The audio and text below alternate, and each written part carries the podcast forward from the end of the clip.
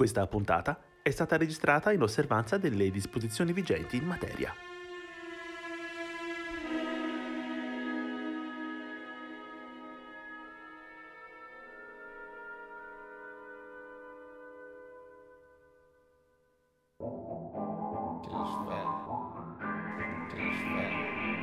Da ognuno il suo studio va ora in onda. Non siamo stati noi. Programma musicale a cura di Arcadio Baracchi e Jacopo Fallani. E benvenuti a una nuova puntata di Non siamo stati noi. Una trasmissione che spiega come niente si crea, nulla si distrugge, ma Tutto si elabora da Mozart e Sonic Youth, a cura in compagnia di Jacopo Fallani e... Arcadio Baracchi Poiché non si poteva trovare la giustizia, si è inventato il potere. Pascal. Io sono un politico, ho bisogno di indicazioni concrete. Tu sei un uomo come tutti gli altri. Ami il potere? Sì, magmaticamente. Sei pronto a cederlo? Eh, e a chi? Non c'è nessuno meglio di me. Eh, sai, io credo di avere una missione da compiere, sì. Hai le stigmate? Eh, sì, sì, a volte mi pare di vederle. Sì, sì, sì, sì, sì, sì. Guarda, anche adesso, vedi? Io non le vedo. Un gran bel film, se non l'avete mai visto andatevelo a vederlo, Todo Modo di Elio Pie- Petri, scusate, siamo nell'anno di grazia 1976 e giusto per citarvi tre personaggini, Gian Maria Volontè, Marcello Mastroianni e Mariangela Melato nel cast, insieme a un mucchio di altra gente. Questo per dire che la puntata di quest'oggi Non siamo stati noi si occupa appunto di potere. Ora, chiaramente nel momento in cui questa trasmissione viene registrata nei nostri potenti studi che poi eh, sostanzialmente governati dal buon Bistarini, uomo di potere in questo caso, eh, in Italia c'è un vuoto di potere, appunto. Il governo Conte bis è caduto, non si sa bene se c'è un Draghi che arriva, insomma. C'è una situazione frizzantina. Da qui a quando dire. andremo in onda può darsi di tutto. Da qui a quando andremo in onda, molto probabilmente si sarà riformata la Jugoslavia solo per invaderci e, ri- e ridarci Istria e Dalmazia a forza. Leggevo penso. ultimamente che mentre la Germania, se non mi sbaglio, ha avuto 16 governi dal 45 a oggi, noi 68. Mm. Vabbè, ma Per cui da qui alla prossima settimana ne potremmo aver già passati due. come direbbe una mia amica, se non c'hai qualità, perlomeno quantità. Appunto, oggi parliamo di potere e cominciamo tra la fu- dalla forma, forse una delle forme più antiche, anzi direi proprio la più antica forma di potere, quello spirituale. E per potere spirituale, insomma, l'idea cercando di essere un pochino più moderni, anche perché nell'ambito dell'asso spesso e volentieri io vado a pescare più indietro e su pescare qualcuno potrebbe pensare eventuali citazioni di Elio, ma questa volta non le faccio. Ma eh, ho pensato bene a quella che è una delle forme più importanti, la messa. E siccome la messa ha avuto un eh, periodo insomma, di transizione nella quale non è stata più usata, ovviamente pensando a quello che è stata l'influenza della Chiesa in ambito eh, proprio culturale e quello musicale, non ha avuto dei, dei- dei momenti insomma, eccezionali, lo vedremo anche in brani successivi.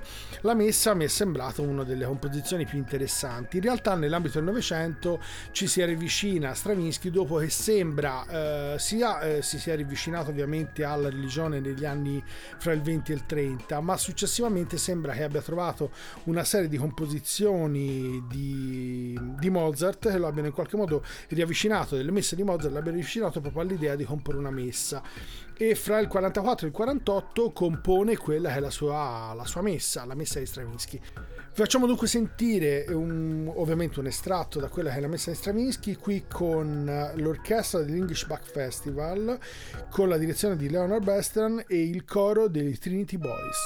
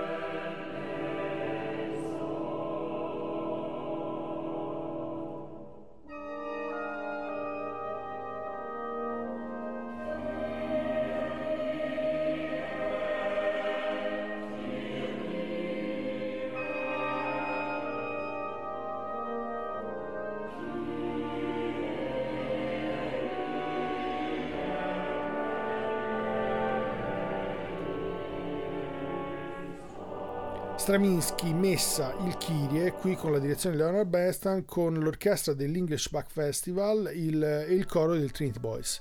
Come stavamo dicendo eh, la messa che è una delle strutture formali più legate a quello che è l'ambito religioso in particolar modo cattolico e vede una serie di parti 5 per esattezza la prima è il Kyrie quello che vi abbiamo fatto sentire ovviamente è un piccolo estratto. Vede questa composizione di Stravinsky fatta fra il 1944 e il 1948 sembra che insomma ehm, l'idea di questa operazione esteticamente molto più austera risalga agli anni 20-30 quando in realtà Stravinsky si ravvicina alla religione. Anche se poi in realtà alcuni degli spunti sembra che lui li abbia ripresi proprio ritrovando una serie di composizioni di Mozart a cui si è ispirato.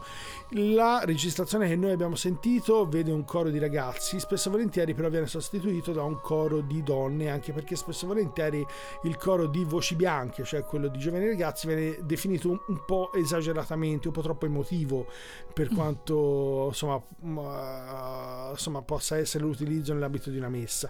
Altra cosa fondamentale è che eh, la messa ha rappresentato, e lo vedremo in una delle tranche successive, una struttura formale di riferimento anche per riportare quello che era eh, l'idea religiosa anche della Chiesa a quella che è un po' il suo ordine primigenio. Eh, per cui a quelli che sono i suoi riferimenti fondamentali.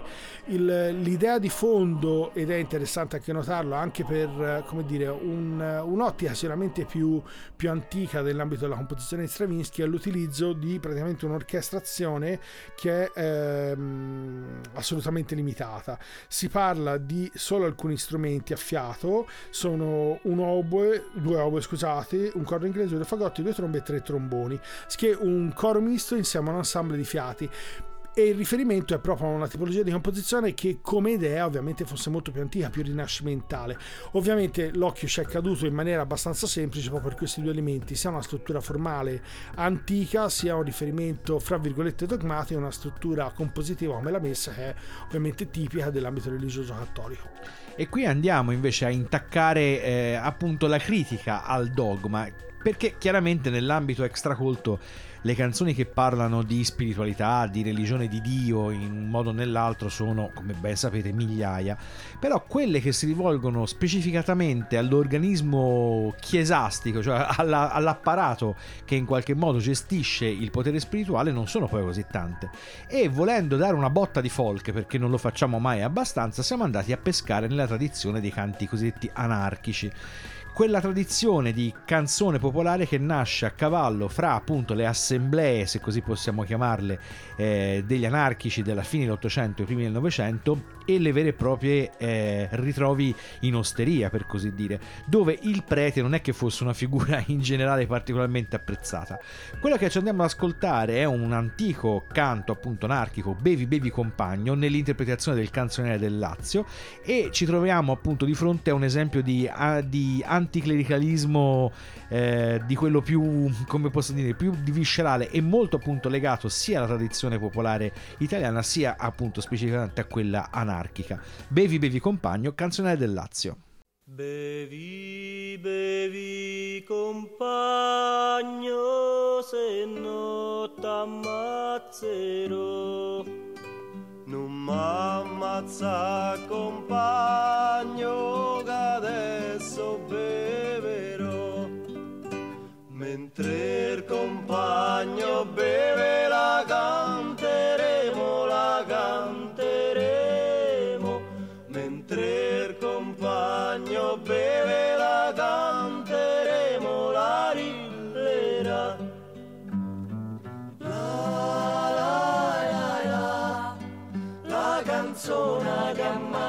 librea.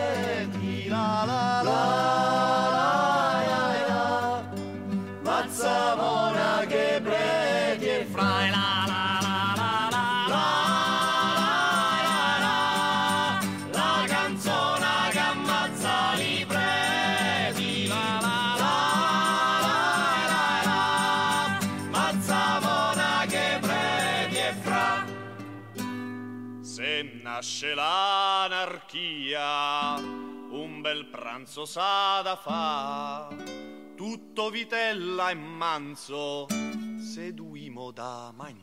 Duimo da magna, e un frittare di monache, preti e frati spezzati, l'ossa d'esti maiali, ai cani saddada. ai cani sa da da.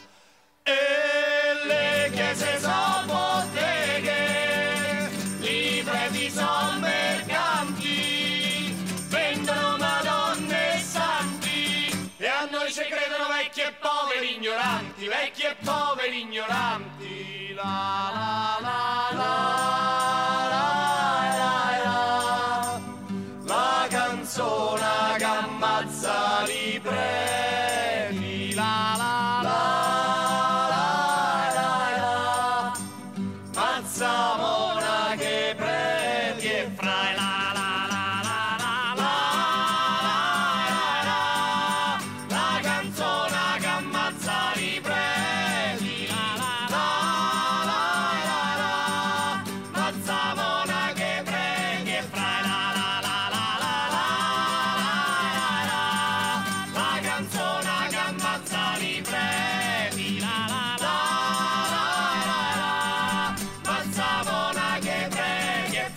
L'album si intitolava Quando nascesti tune, l'anno era il 1973, l'ensemble in questo caso Canzoniere del Lazio.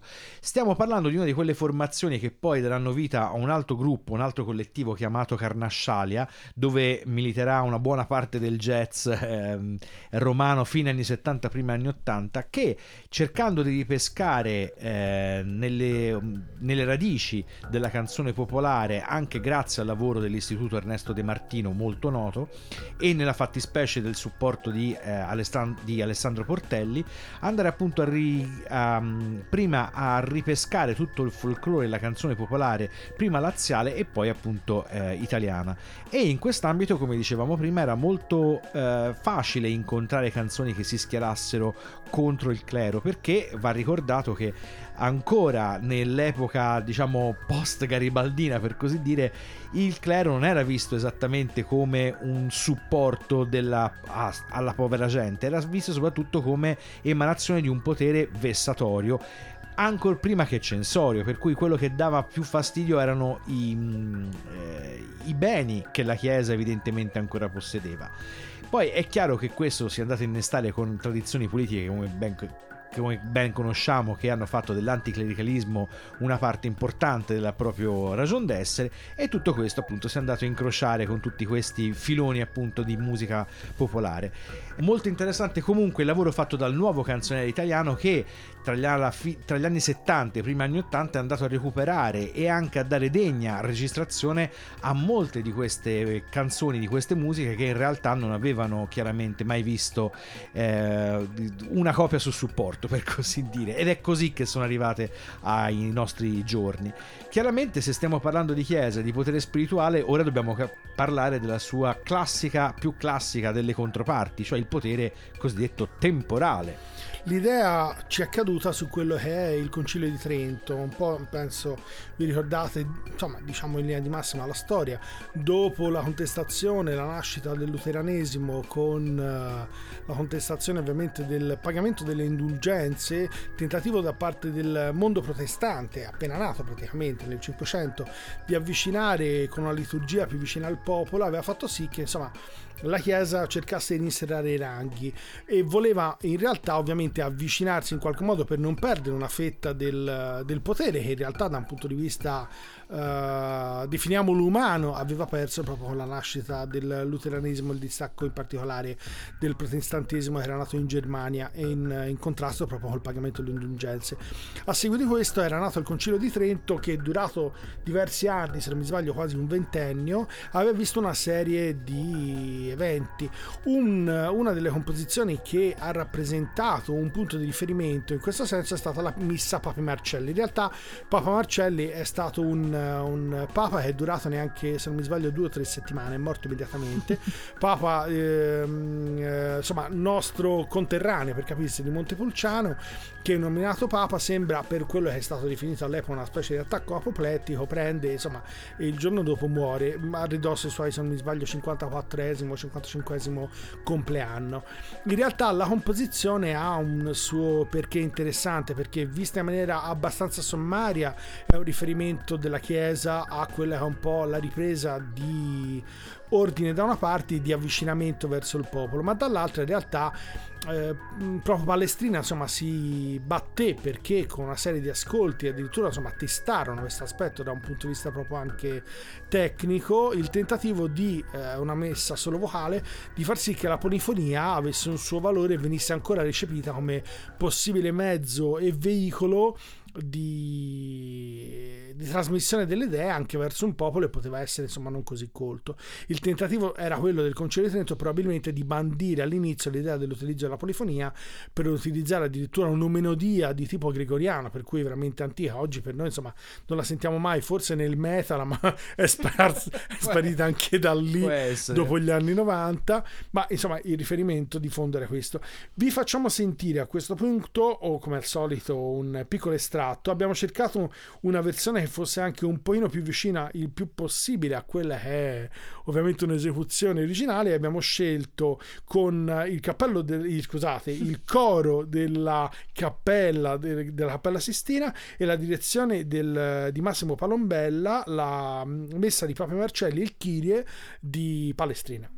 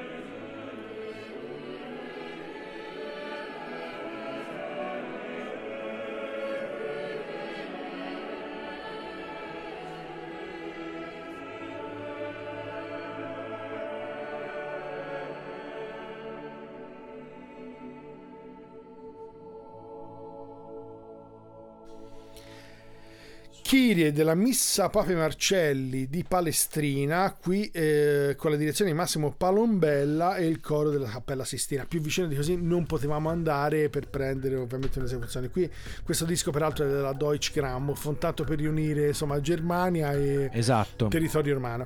Quella che dicevamo precedentemente per questa composizione che ehm, praticamente era stata composta per il Papa Marcelli che poi muore in poche settimane e siamo intorno agli anni 1555 per cui proprio all'interno di quello che era il periodo del Concilio di Trento. Come dicevamo il riferimento era a un- un'ispirazione temporale, cioè il tentativo era quello ovviamente di riportare questi mezzi di persuasione, di comunicazione, perché poi fondamentalmente visto con un occhio più moderno questo erano, eh, un brano che poi in realtà proprio per, eh, grazie a Palestrina invece di affossare l'utilizzazione della polifonia ne spinse un utilizzo ancora come dire più diffuso perché nel momento in cui il Concilio di Trento aveva pensato che potesse essere un eh, come dire un livello esasperatamente tecnico per cui un sistema che in qualche modo da un punto di vista qualitativo era estremamente difficile avrebbe allontanato il pubblico invece insomma lui li convinse con una serie anche di ascolti e con questa composizione eccezionale che in realtà la polifonia poteva essere un veicolo molto forte per continuare a lanciare questo messaggio.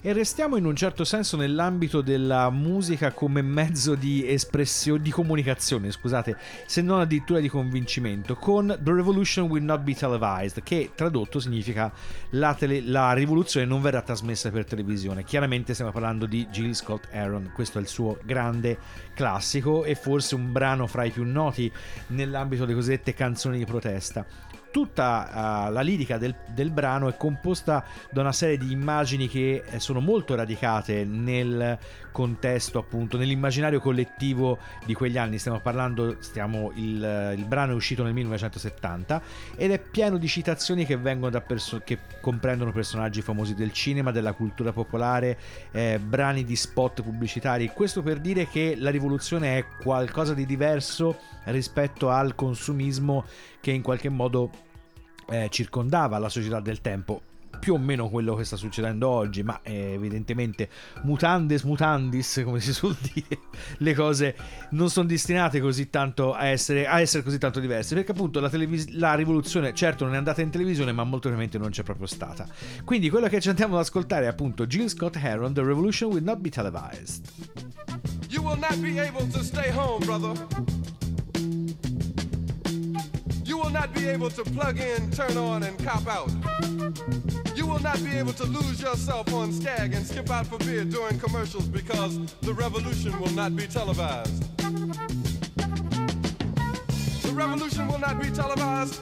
The revolution will not be brought to you by Xerox in four parts without commercial interruptions. The revolution will not show you pictures of Nixon blowing a bugle and leading a charge by John Mitchell, General Abrams, and Spyro Agnew to eat hog maws confiscated from a Harlem sanctuary. The revolution will not be televised. The revolution will not be brought to you by the Schaefer Award Theater and will not star Natalie Woods and Steve McQueen or Bullwinkle and Julia. Revolution will not give your mouth sex appeal. The revolution will not get rid of the nubs. The revolution will not make you look five pounds thinner because the revolution will not be televised, brother. There will be no pictures of you and Willie Mae pushing that shopping cart down the block on the dead run or trying to slide that color TV into a stolen ambulance. NBC will not be able to predict the winner at 8.32 on report from 29 districts. The revolution will not be televised. There will be no pictures of pigs shooting down brothers on the instant replay. There will be no pictures of pigs shooting down brothers on the instant replay. There will be no pictures of Whitney Young being run out of Harlem on a rail with a brand new process. There will be no slow motion or still lights of Roy Wilkins strolling through Watts in a red, black, and green liberation jumpsuit that he has been saving for just the proper occasion. In realtà tutto l'album che contiene questo The Revolution Will Not Be Televised è piuttosto interessante. L'album si chiama Small Talk at uh, 125esima e Lennox ed è molto costruito intorno a queste sonorità proto funky, proto rhythm and blues in un certo senso e la vocalità di Jill Scott Heron che eh, in realtà più che essere un cantante è un poeta che quindi si limita in qualche modo a parlare. Non è necessariamente rap, però non è neanche spoken words, cioè diciamo siamo in una via di mezzo che poi in realtà diventerà una influenza molto pesante per tutta la generazione dei rapper degli anni successivi, special modo quelli che appunto che hanno una certa sensibilità riguardo al tema politico per così dire. La cosa curiosa è che in realtà questo brano, come dicevamo prima, che è un insieme di immagini provenienti dall'immaginario collettivo eh, dell'epoca, si chiude, con, si chiude quasi con un verso che dice appunto la eh, rivoluzione non andrà meglio con la Coca-Cola e soprattutto la la, la, rivoluzione non migliorerà il tuo alito cattivo. Si chiude proprio con una specie di controspot per dire appunto che la rivoluzione ancora a quei tempi come oggi molto probabilmente naviga, come si diceva, è una barca che naviga nel sangue, Arcadio, aiutami, una citazione del genere, ma boh, vabbè, è svenuto. No, la sono perso. Eh, lo so, lo so, perché non sei abbastanza rivoluzionario anche te.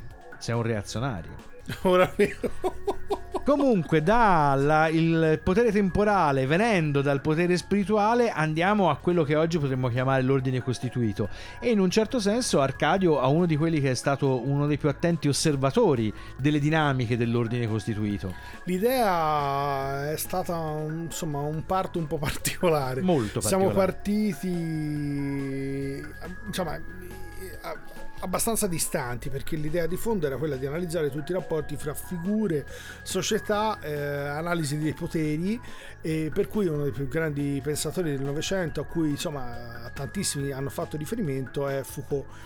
E proprio per questo probabilmente spesso e volentieri si legge anche in alcuni testi critici è il motivo per cui avendo un, un'ampiezza di pensiero enorme avendo possibilità interpretative enormi probabilmente è il motivo per cui in qualche modo da un punto di vista didattico è un po' sparito è un po' scomparso perché fondamentalmente insomma non viene trattato. L'idea di fondo in maniera un po' complessa è partita dall'idea che siccome quelle che sono le dinamiche di potere, di comunicazione e di rapporto con la società sono ampiamente state analizzate da Foucault e anche nell'ambito estetico. È caduto su un, un esempio critico, in particolare l'idea del concetto di, di arte barocca e il riferimento massimo a cui a distanza ormai di secoli si può facilmente arrivare dopo quelli che sono stati gli sviluppi delle analisi storiche del valore musicale post-800 di quelli che sono i grandi autori settecenteschi ci ha fatto ricadere lì con Johann Sebastian Bach. Ma invece di usarlo direttamente, l'idea era quella proprio di prenderne spunto per capire quale influenza ha avuto addirittura nel futuro. E eh, abbiamo scelto quella che è una delle, come dire, dei rapporti più curiosi che ci sono stati. Johann Sebastian Bach è uno dei rappresentanti della musica Ehm, protestante diciamo per antonomasia è il, un crocevia fra quello che è l'antichità quelle che sono le grandi composizioni 4-5 centesche basta pensare all'utilizzo di tutta una serie di danze che poi lui utilizza nelle sue suite tutta una serie di eh, studi che lui fa anche sui grandi autori seicentesti fra cui non ultimo insomma il nostro Vivaldi e tutta l'utilizzazione che poi c'è successivamente di Bach. Per cui alla fine l'idea è caduta su eh, quelle che sono le sue composizioni corali e c'è un famoso corale che si chiama Isis Gnusum Herr che viene utilizzato da Berg, il grande compositore della seconda scuola di Vienna, per comporre quello che è il concerto per violino orchestra. A questo punto abbiamo, vi facciamo sentire un piccolo ascolto per poi dirvi in linea di massima quello che poi insomma crediamo sia abbastanza evidente dall'idea di fondo e vi facciamo sentire questo uh, concerto per violino orchestra di Berg. Qui nella versione con la direzione di Ozawa, la BSO e il violino solista di Perlman.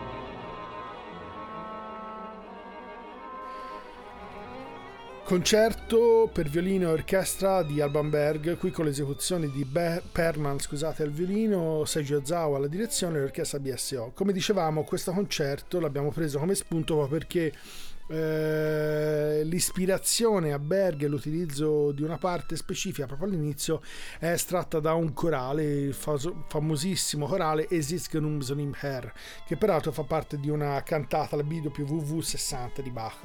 Il riferimento al corale è perché da un punto di vista compositivo è lì l'inter- il- dire, l'intreccio interessante, è una composizione che vede l'armonizzazione di un tritono, non la facciamo lunga ma diciamo insomma è un... eh, Se siete stati attenti a musica e macabro, penso, penso sia.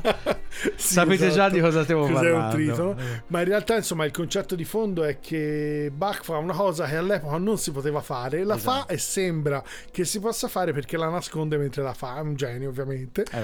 E viene riutilizzato eh, perché l'ispirazione di questo, della struttura anche di questo corale è eccezionale, proprio strutturalmente come è architettato, l'utilizzo delle note e gli accordi che vengono utilizzati. L'idea di fondo in realtà eh, è un'ispirazione che Berg ha nei confronti di Gropius. Sembra che muoia la figlia di Gropius, che in realtà è la figlia di Gropius e di Alma Mahler, che è l'ex moglie di eh, Gustav Mahler. Su cui faremo prima Esatto. o poi una puntata. L'idea di fondo era proprio caduta sul fatto che il, mm, eh, quelli che sono gli incroci fra potere, eh, la parte estetica, la comunicazione sono intrecci talmente complessi che insomma è da lì che eravamo partiti da Foucault e dalla la capacità insomma di notare quali sono gli intrecci e le possibilità di rapporto comunicazionale all'interno di ambiti estremamente complessi come quelli novecenteschi. E non ci è sembrato niente di meglio di una sorta di crocevia come quello bachiano da utilizzare nell'ambito novecentesco, una figura che ha rappresentato non solo la sua ma anche successivamente tutta una serie di incroci che eh, come in questo caso hanno dimostrato tutta una serie di eh, collegamenti e di riferimenti a quelle che sono insomma le possibilità interpretative di un concetto anche al di là dei secoli. E ci spostiamo un attimo dall'ambito concettualmente molto interessante e articolato, appunto ispirato all'opera di Michel Foucault, per arrivare a quella che forse è la canzone di critica sociale per antonomasia nell'ambito della canzone più del più ampio ambito della canzone eh, di protesta. Stiamo parlando di The Times Are Changing di Bob Dylan. Siamo nel 1964 e Dylan non scrive una canzone contro le guerre o semplicemente contro il potere, ma scrive una canzone sul cambio generazionale, sul fatto che i genitori dei giovani del tempo non sono in grado di capire e di controllare i propri figli. Eh, con una canzone molto mh, diciamo inquietante dal punto di vista delle figure senza essere violenta Dylan racconta forse meglio di chiunque altro il- lo spirito di cambiamento che attraverserà tutti gli anni 60 chiaramente non solo negli Stati Uniti come ben sappiamo ma anche in Europa eh, ponendo appunto in maniera importante la questione generazionale come eh, cambio di paradigma sociale, di, di paradigma mentale. Da questo punto di vista, appunto, è qui che recuperiamo un po' Foucault. La società che in qualche modo non è più in grado di conoscere se stessa e che quindi si muove attraverso il cambio generazionale verso novità che sono anche estremamente radicali. Quella che secondo me è una delle canzoni più belle di Bob Dylan, ma grazie a Dio non sono l'unica a pensarla, The Times Are They Are a Changing.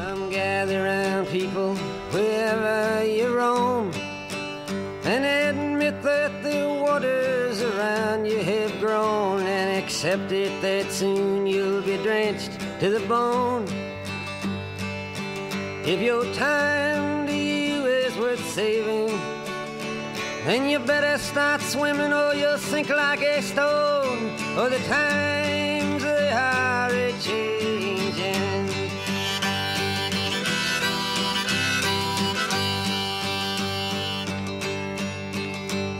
Some writers and critics who prophesize with your pen.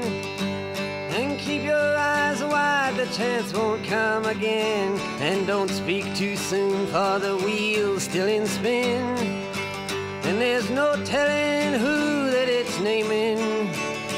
Was the loser now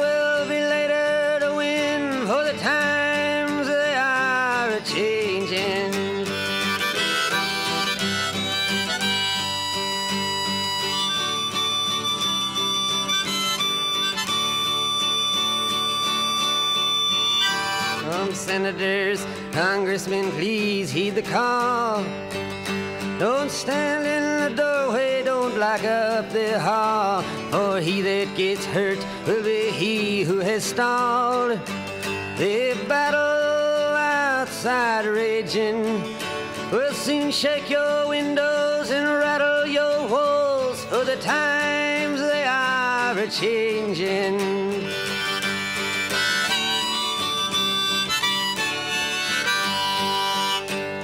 Mothers and fathers throughout the land. And don't criticize what you can't understand. Your sons and your daughters are beyond your command. Your old road is rapidly aging. Please get out of the new one if you can't lend your hand. For the times they are a changing.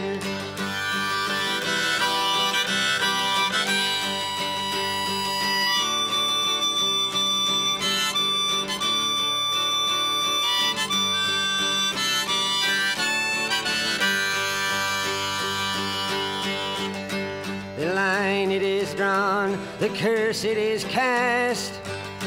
The slow one now will later be fast, as the present now will later be past. The order is rapidly fading, and the first one now will later be last. For the times they are a changing. Allora, stranamente non si sa bene come sia successo, ma questa splendida canzone di Bob Dylan ha innescato un dibattito in redazione per cui abbiamo ritirato fuori una figura folcloristica che andava forte nella zona della stazione, se non mi sbaglio, di Firenze qualche anno C'era fa. un progetto e non è mai andato, però sarebbe bellissimo. Mhm. Mi sembra abbia fatto qualcosa vicino, similare a Pistoia, ma prendevano tutte le figure particolari Sì, di questi sì, sì, personaggi a livello cittadino e ne estrapolavano, insomma, quelli erano ora quelli più famosi tipo City Life, l'abbiamo visto che è in realtà eh sì, perché una delle voci in realtà è un barbone di New York che viene preregistrato Esatto. e utilizzato. Però in realtà come progetto sarebbe bello prendere tutte le figure Eh, Esatto, la figura alla quale ci stiamo riferendo era, diciamo, un signore che andava in giro con un cartello che diceva è colpa tua se, i tuoi figli, si drogano, una cosa del genere. Ecco. Sostanzialmente, se fosse possibile dare una risposta a The Times They Are Changing di Bob Dylan sarebbe è colpa tua se non capisci i tuoi figli e molto probabilmente si drogano pure. Quindi era quello un po' il succo. E- Ecco perché devo questo collegamento così fantasioso e articolato. Appunto, come ho detto prima, forse l'archetipo della canzone di protesta senza essere eh, il cliché della canzone di protesta, senza utilizzare figure particolarmente retoriche, ma eh, consegnando l'essenza del, del problema, per così dire. Cosa che renderà Dylan un unicum, non per niente appunto, eh, ancora oggi viene guardato come un grande maestro, perché la sua capacità di inchiodare il problema non è stata facilmente eguagliata da altri autori attraverso gli anni. Bene, a questo punto tutti questi poteri in qualche modo stanno andando alla malora? Beh, io come mio solito vado un po' avanti, un po' indietro, perché nella classica c'è un problema fondamentale, diciamo che la contemporaneità è difficilmente, cioè diciamo che essere eh, collegati agli eventi contemporanei da un punto di vista compositivo è spesso abbastanza difficile nell'ambito classico e contemporaneo e moderno in generale, insomma c'è una differenza fra quello che è l'ambito compositivo classico e gli avvenimenti che si creano. Spesso e volentieri c'è una sorta di disparità cronologica. Abbiamo scelto in realtà un'opera che, come detto in altre volte, di un autore che in ambito americano e insomma da quelli che sono gli spalti americani viene definito forse come al solito insomma le graduatorie sono pessime in ambito artistico però insomma viene definito uno dei migliori compositori viventi se non il migliore addirittura. Stiamo parlando di eh, John Adams le volte lo cito ma perché la cosa interessante sicuramente è che John Adams fa sempre qualcosa che nell'ambito eh, almeno classico perlomeno è un tentativo di essere cronologicamente eh, presente nel tempo in cui viviamo L'altra realtà- cosa interessante è che Signor Adam ci dà un sacco di soldi perché lo passiamo una puntata sì e l'altra pure. quindi è arrivato il momento di pagare. che lo finanziano a livello italiano. Adams, cacciare i denari. E parliamo di Doctor Atomic, in realtà è un'opera che il compositore americano ha composto e che è andata in scena alla San Francisco Opera nel 2005. In realtà quest'opera fa riferimento a quello che è il grande, lui lo definisce insomma grande stress, l'ansietà eh, del laboratorio di Los Alamos, di Los Alamos, scusate mi sono intrecciato dicendolo. Si sta parlando di quello che è il primo laboratorio per il test sulla bomba atomica. In realtà il, ehm, da un punto di vista di rappresentazione come al solito arriviamo comunque abbiamo in ritardo perché basta pensare a tutti i fumetti che ci sono stati su Oppenheimer su quelle che sono insomma il, il dottor Faust del Novecento questo eh, personaggio un intellettuale da una parte incredibile dall'altra probabilmente dotato di una logica terribile che poi insomma diventa nei fumetti il dottor Manhattan non so se l'avete già visto. Però insomma è una figura che in realtà insomma eh, considerando che mm, insomma eh, non c'è stata più una guerra di tali proporzioni dal 45 ad oggi insomma è un tema di cui ancora possiamo parlare anche perché fondamentalmente l'idea di fondo che aveva Oppenheimer è quella che poi è stata realizzata Esatto. per cui pensate alla drammaticità di quello che abbiamo fatto perché poi alla fine in un modo o in un altro abbiamo partecipato tutti a una tragedia come lo sganciamento di due bombe atomiche è una cosa che eh, non abbiamo fondamentalmente ancora probabilmente sufficientemente interiorizzato e elaborato vi facciamo sentire un piccolo ascolto di questo Dottor Atomic e poi usciamo dicendo quelle che insomma un po' potrebbero essere le conseguenze più o meno utopiche di una valutazione sempre comunque a posteriori, ma insomma di un'operazione come quella fatta al Dottor Manhattan. Vi facciamo sentire dunque John Adams, il Dottor Atomic, qui in, in realtà in un estratto Dottor Atomic Symphony con la Royal Scottish, Scottish scusate, National Orchestra e con la direzione di Peter Onjan.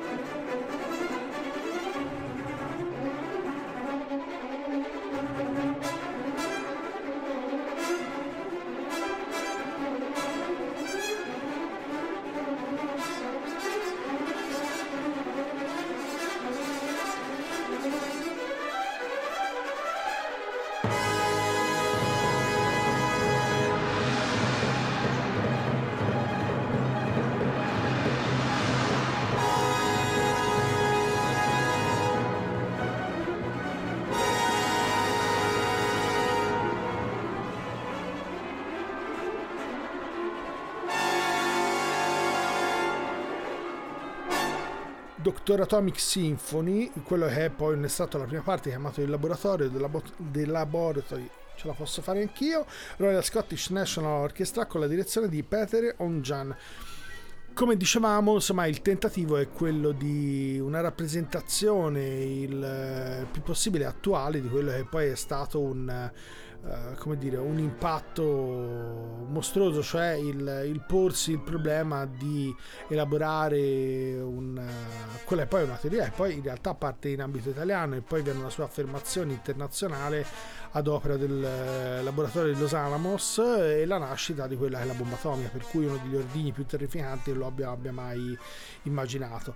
L'idea, come dicevamo, per quanto sia utopico, trasversale o comunque attuale, quella di un potere che si possa estendere sia praticamente sia fattivamente anche all'attualità, un'attualità che in realtà non è strettamente recente, stiamo parlando comunque di 70 anni, però di un evento che fortunatamente non si è eh, più ripetuto e che in ogni caso rappresenta quella che è eh, insomma la fine definitiva dell'ultimo conflitto mondiale a cui abbiamo assistito.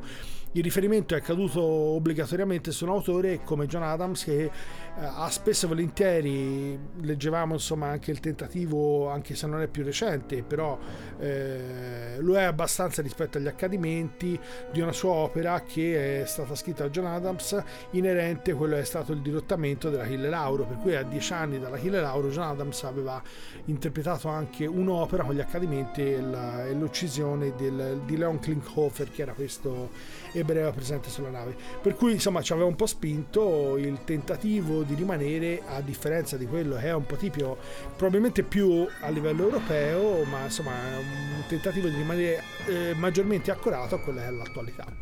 E se stiamo parlando appunto di ansia e di crisi di sistemi indotte in questo caso dalla crisi appunto eh, atomica con il punk chiaramente si entra nella crisi di potere nel senso della crisi del potere costituito quindi nella capacità di immaginare una società alternativa. Tutti noi abbiamo più o meno presente l'anarchico un po' da macchietta tipico appunto di Anarchy negli UK dei Sex Pistols ma in realtà in ambito punk i Cress sono il punto di riferimento di cosiddetti anarco-punk termine che dice molto e non dice niente. In realtà l'idea dei Crass era quella che il, non esistesse il vero e proprio gruppo musicale, ma che esistesse una specie di comune che faceva musica come avrebbe potuto fare qualsiasi altra cosa con lo scopo chiaramente di ehm, fare proseliti appunto nell'ambito della ideologia anarchica e della vita in comune, della vita militante e politicizzata. I Cress avevano anche una, un apparato visuale molto particolare, erano sempre vestiti di nero, avevano degli sfondi di palco molto particolari e uno stile grafico che ancora oggi si riconosce fra molti. Quello che ci andiamo a ascoltare è un loro classico White Punks on Hope e non White Punks on Dope, che era un classico appunto di un gruppo statunitense non molto simpatico agli stessi Crash, appunto Crash. They said that we were trash. Well, the name is Crash, not Clash. They can stuff their punk credentials. It's them that take the cash. They won't charge nothing their festival talk. RAR badges and their protest wall. Fans of right men standing in a park. Objected to racism, to can in the dark. Black man's got his problems, he's right to deal with it. So don't fool yourself up with your white liberal shit. If you to take a close look at the way things really stand, you'll see we're all just niggas to the rulers of this land. Was once an answer two years of crap. A way of saying no, we'd always said yep. The moment we saw right to be free, they a dividing line through credibility. The qualifying factors of politics and class left a match on street fighters with his cars. I said got a racism, I came on the street. It was just a form of fashion for the society elite. Bigotry and blindness, a Marxist god. Another clever trick to keep us all in line. These little labels to keep us all apart. Keep us all divided when the troubles start.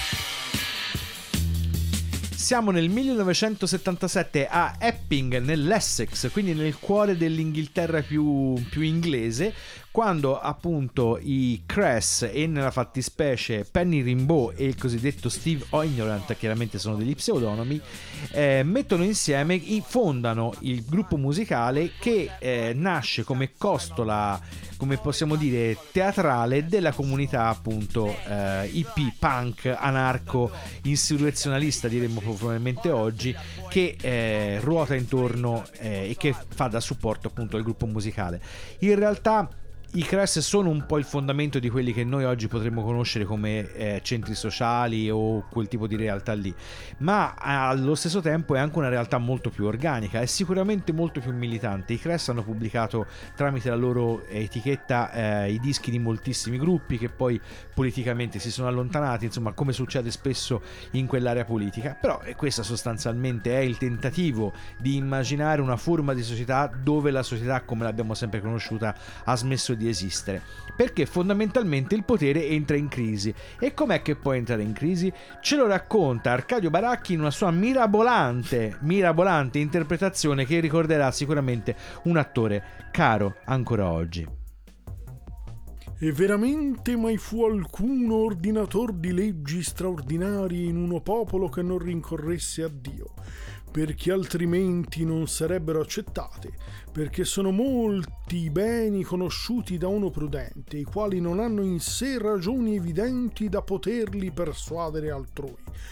Però gli uomini savi che vogliono torre questa difficoltà ricorrono a Dio. Così fece Licurgo, così Solone, così molti altri che hanno avuto il medesimo fine di loro. E come l'osservanza del culto divino è cagione della grandezza delle repubbliche, così il dispregio di quello è cagione della rovina d'esse, perché dove manca il timor di Dio conviene o che quel regno rovini o che sia sostenuto dal timor d'uno principe che sopperisca a difetti della religione.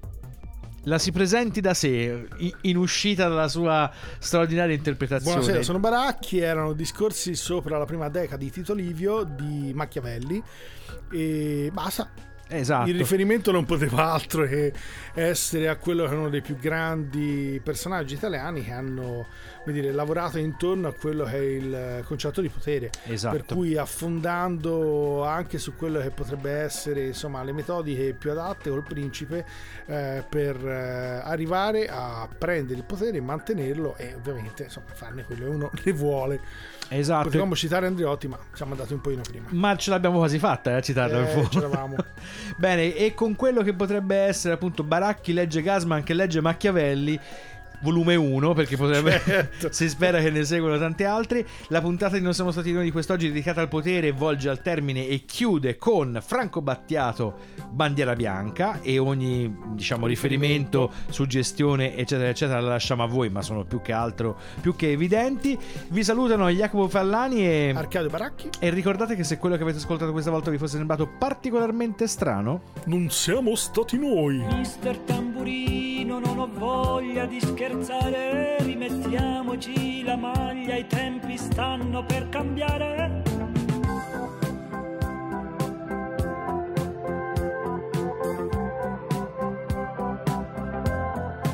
Siamo figli delle stelle, pronipoti di Sua Maestà il denaro.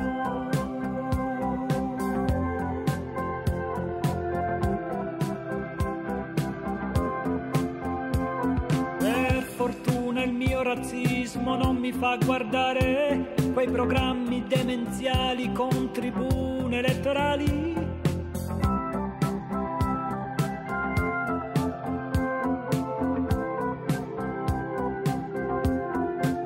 E avete voglia di mettervi profumo e deodoranti, siete come sabbie mobili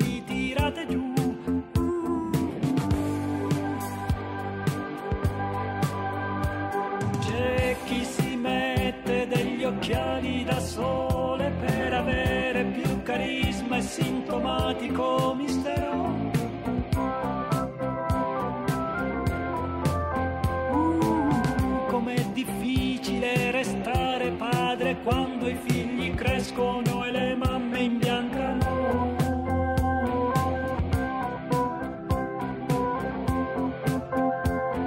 quante squallide figure che attraversano il paese, come misera la vita negli abusi di potere.